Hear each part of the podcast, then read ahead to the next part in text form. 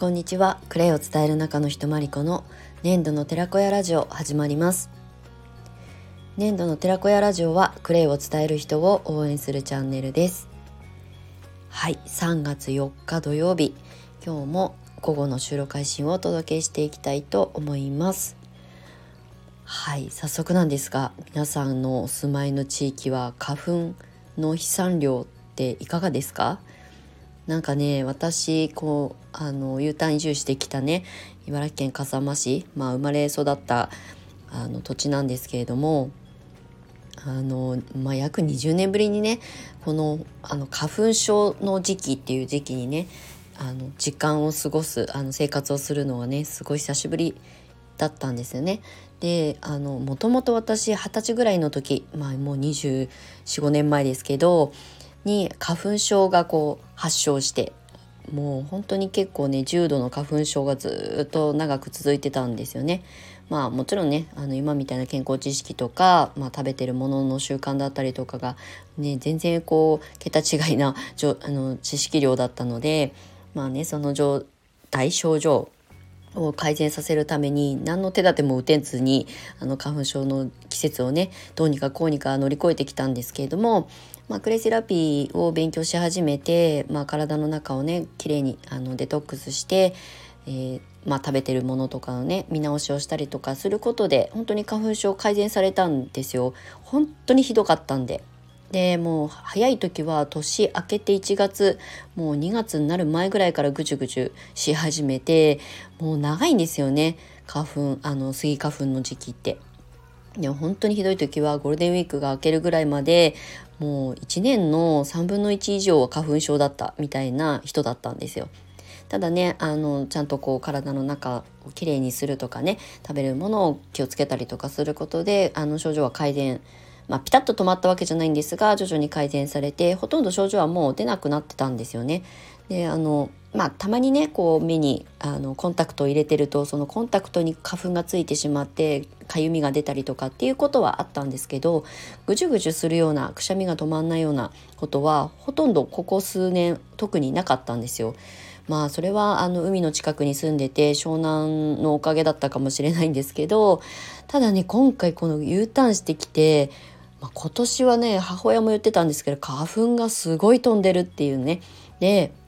今日ちょうどねあの午前中にちょっとあの買い出しがあって車でね街中に出てったんですけどもう全ての車あの駐車場とかに止まってる車がねみんな黄色い花粉がべったりくっついていてあのドアをバタンって閉めると舞うっていうねそのあのボディについてる車のボディについてる花粉がパンってこう飛ぶのを、まあ、目の当たりにするんですけどちょっとねさすがに私もこう目がすごくこう痒くなったり目の周りがねちょっとただれてしまったりとか、まあ、くしゃみが出たりとかしてはいるんですけどまあでも昔に比べてね花粉症の本当にもうえ代表みたいな症状だった時に比べたら全然あの軽度なんですけどもう花粉がねもう目で見てわかるぐらい飛び交ってるんですよ。もう舞い散ってるっていうかもう舞い上がってる状態でもう本当にうわって思うぐらいなんかこうイメージ映像とかで流れてくるようなの花粉のね黄色いあの粉が舞ってるのがすごい目で目視できるほどなのでああ杉の木がね生い茂ってる山な山の中に帰ってきたんだなっていうふうに改めて確認が取れました。はい、ただねあのクレイのパックしたりとかクレイバスに入ったりとかするとねあの本当に体も楽ですしおあのお肌がねただれがちだったりとか揺らぎ肌っていうのかなちょっとこう不安定な時なんかにはクレイがすごく役に立ってるのでもうクレイ様々です。はい、もうちょっとこれに体が慣れてくれないと困るなっていうふうに思ってます。はい、ということで、まあ、花粉症は、まあね、あの体の改善だったりとか生活習慣を改善することでちゃんとあの正しくあの元の状態に戻りますよってお話と、まあ、ちょっとねこう症状的なものが出た時に、まあ、お手当としてあのホームケアとしてねクレイパックだったりとか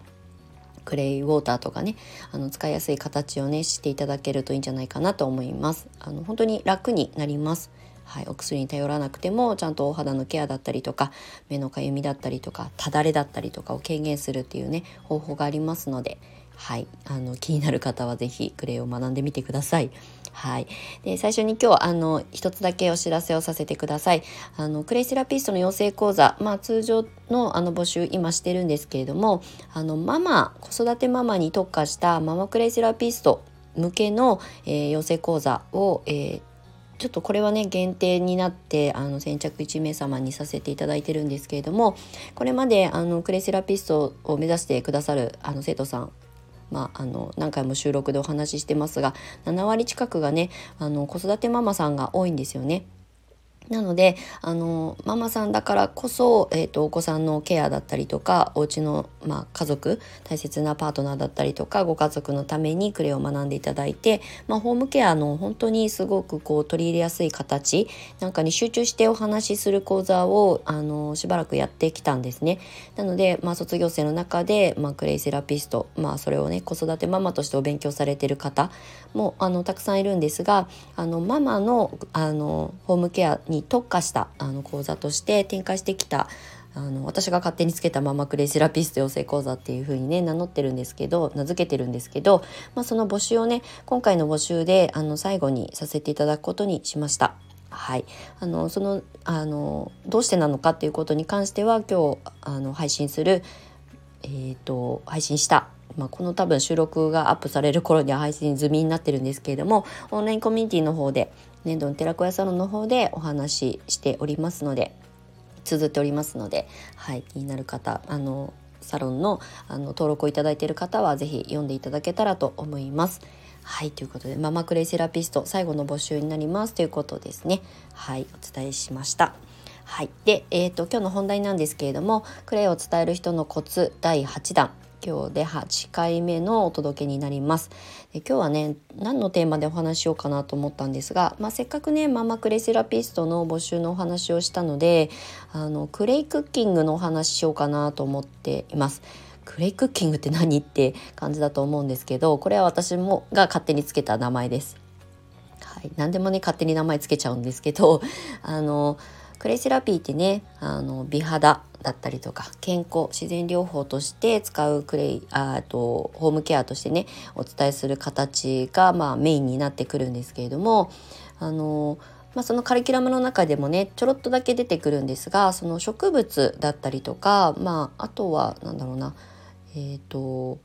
これはクレイセラピーのお話の中でっていうよりも農業とかでねやっぱあの野菜を育てたり果物を育てたりとかするのに大地にねミネラルが足りてないとやっぱりこう発育もあのうまくいかなかったりとか栄養素がねあの軽減あの減ってしまったりとかっていうことでまあ本当に食べることとミネラルとかその農業とかと土で絶対切り離せないものですよね。なので、まあ、そういう視点から、まあ、クレイをねそのお料理あのの下ごしらえとかでね使っていただくようなまあ、あの何かこう提案ができたら面白いんじゃないかなって言って始めたのがクレイクッキングというねあの私のコンテンツなんですけれどもまず最初にあのクレイをねお野菜を残留農薬をあの除去するのに使ってみようっていうところから始まってでそれはなぜそういうことをやり始めたかっていうとあのね、私が所属している ICA 国際クレイセラピー協会の創設時の理事長福島真彦さんという方がねあの、まあ、私がまだデビューした頃だから2014年のあの、まあ、協会主催のセミナーがあってそこで初めてね福島さん本人にお会いしたんですよね。もちろんあの本も読んでいたしあの存在は当然知っていたんですけれども初めてお話を伺える機会があってね。でそこでお話をされてたりとかあと,、えーとまあ、ブログですね。福島さんが昔書いてたブログとなんかは結構読んでいたのでその中にあの放射性物質を吸着するのにクレイがすごく有効だっていうことをね記事として挙げられていて、まあ、そこから私もその放射性物質3.11があった後にクレイに出会ってるのでクレイセラピーにね出会ってるのでじゃあ、えーと、放射性物質があの吸着できるんだったら、まあ、残留農薬なんかの表面的についてる、まあ、汚れもほこりもそうですけど吸着することができるんじゃないかっていう過程のもとに始まったんですよね。でまあ私はそのこの数値をね測ってはいないんですけれどもただその副産物としてあの調理する前というかね、まあ、生野菜で食べるサラダで食べるような野菜をあのクレイを溶かしたお水につけてざっと水で洗い流してから盛り付けをするとすごいシャキッとしたりとかあとあの葉物野菜とかでねあんまり日持ちをしないあの野菜ってありますよね。特に冬の時期ってお鍋するから結構こう春菊だったりとかあのあんまりこうね長い時間冷蔵庫に放置しちゃうとしおれちゃうお野菜葉物野菜があのああしおれちゃったなって思ってポイって捨てるんではなくてあじゃあこれをクレイにつけてみようっていうことで実験を始めたんですよ。そうであのちぎらないでねあのそのまんま茎がついた状態のままあのクレイウォーターにお水に溶かしたクレイのお水にね野菜をつけておくと一晩経つとね本当に元気になったりとか。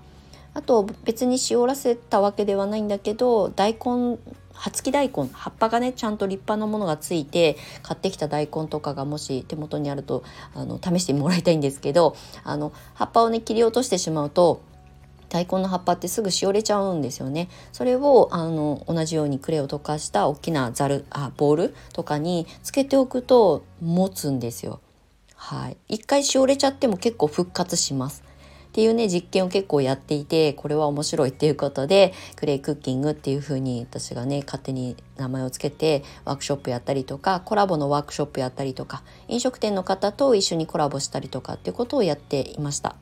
はい、でまあ野菜がそういう風になるんだったら他のものはどうだろうっていうことでお肉をねクレイにつけてみたりとかまあ、それもやってみて面白かったのが、まあ、まずクレイは吸着するっていう作用働きがあるので、まあ、匂いだったりとかあの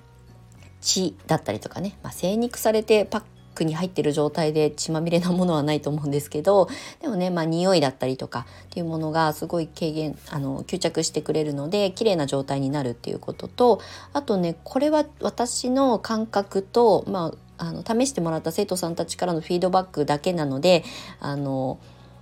エビデンスっていうねちゃんと数値的なものは一切ありません。ただあのやってみたら感覚で確認できるんですけどお肉をね漬け込んで一晩ぐらい置いといてで洗い流してあのちゃんと水分拭き取って調理をするとお肉がねどうしても火を通して硬くなりがちなお肉が柔らかいまんま食せるっていうのがね結構いろんなお肉で試してみたんですけど面白い結果が出るんですよ。はい、でねそれをねこうちょっとネタ的にね講座の中でお話をしていたら生徒さんたちが真似してあの実験してくれて本当にお肉がいつも買ってるお肉が柔らかく感じましたっていう風にね言ってくれたのであこれは面白いということであのクレイクッキングも野菜を洗うだけじゃなくってお肉を洗おうとかねっていうことも発信したりとかしてたんですけどなんかね意外とね面白いんですよクレイって。あの目で見えないあのクレイが持つミネラルの力がそのもうねあの食べる状態になったお肉もあのにも働いてくれたりとか。まあ、匂いを吸着してくれるのは理論的にね誰でも理解できるようなあのまあ言ったらこう理論なんですけどでもねなんかこうどこにも証明されていない結果が出たりとかするのがすごい面白いなと思ってあのしばらくね実験を重ねていろいろ試したりとかしてたんですけど、まあ、これはね面白実験と、まあ、新しいこうインパクトのある発信をね私もしたかったのでそういったことをしてきたんですがただねあのクレイをあのそうやってクッキングの中お料理の中の、まあ、下ごしらえですけどに使ってもらうことでお子さんがねすごい興味を持ってあんまりこうサラダを食べないとかねあの好き嫌いがあってお野菜ちょっとこれは苦手とかっていう子どもたちと一緒にあのキッチンに立ってあの野菜をクレイで洗うっていうことをねやってみたらすごい率先して野菜を洗ってくれたりとかでそれをあの自分がやっぱりねあの手をあのかけてるというかね自分がこう施してるものだからなんかね野菜を食べてくれるようになったんですよねっていう、まあ、全然私が期待してないところでのプラスに働いたあの結果だったので、まあ、子どもたちのためにもなっただろうし、まあ、野菜嫌いでね食べないっていう子どもたちと一緒に実験を楽しむような感覚であのママもね野菜食べさせなきゃいけないって 思うと思うのでそれがちょっとでもねクリアできたらいいなっていうふうに思えたのでそれは生徒さんたちがねお子さんと一緒にそれを楽しんでくれたことであの得た私の情報だったんですよね。なのでお子さんって、まあ、子供たちって本当にすごい興味心の塊であのクレイにねすごい興味を持ってくれて、まあ、歯磨き粉から始まりもあのしかりですけどあの自分たちがこう楽しむ場そういう環境を作ってあげるだけで今まで苦手だったものを克服できるようになったりとかねもう毛嫌いしてたものがこうすんなりと受け入れられるようになったりあのクレイの歯磨き粉とかね子供って結構すごい喜んで使ってくれるんですよ。はいまあ、口の中に入れる安心安全なものということで、まあ、感覚的に変なものはね子どもたちって自分の手に取らないのであのそういうのがね顕著に出るなっていうふうに思いますなのでクレイクッキングはこれは変わり種ですけど結構ね面白いかなと思いますしまあね目に見えないあの数値化できないなかなかね数値測んない限りは残留能力がどれだけ軽減できてるかっていうのは私も正直そこまで研究熱心に深掘りしてないんですけど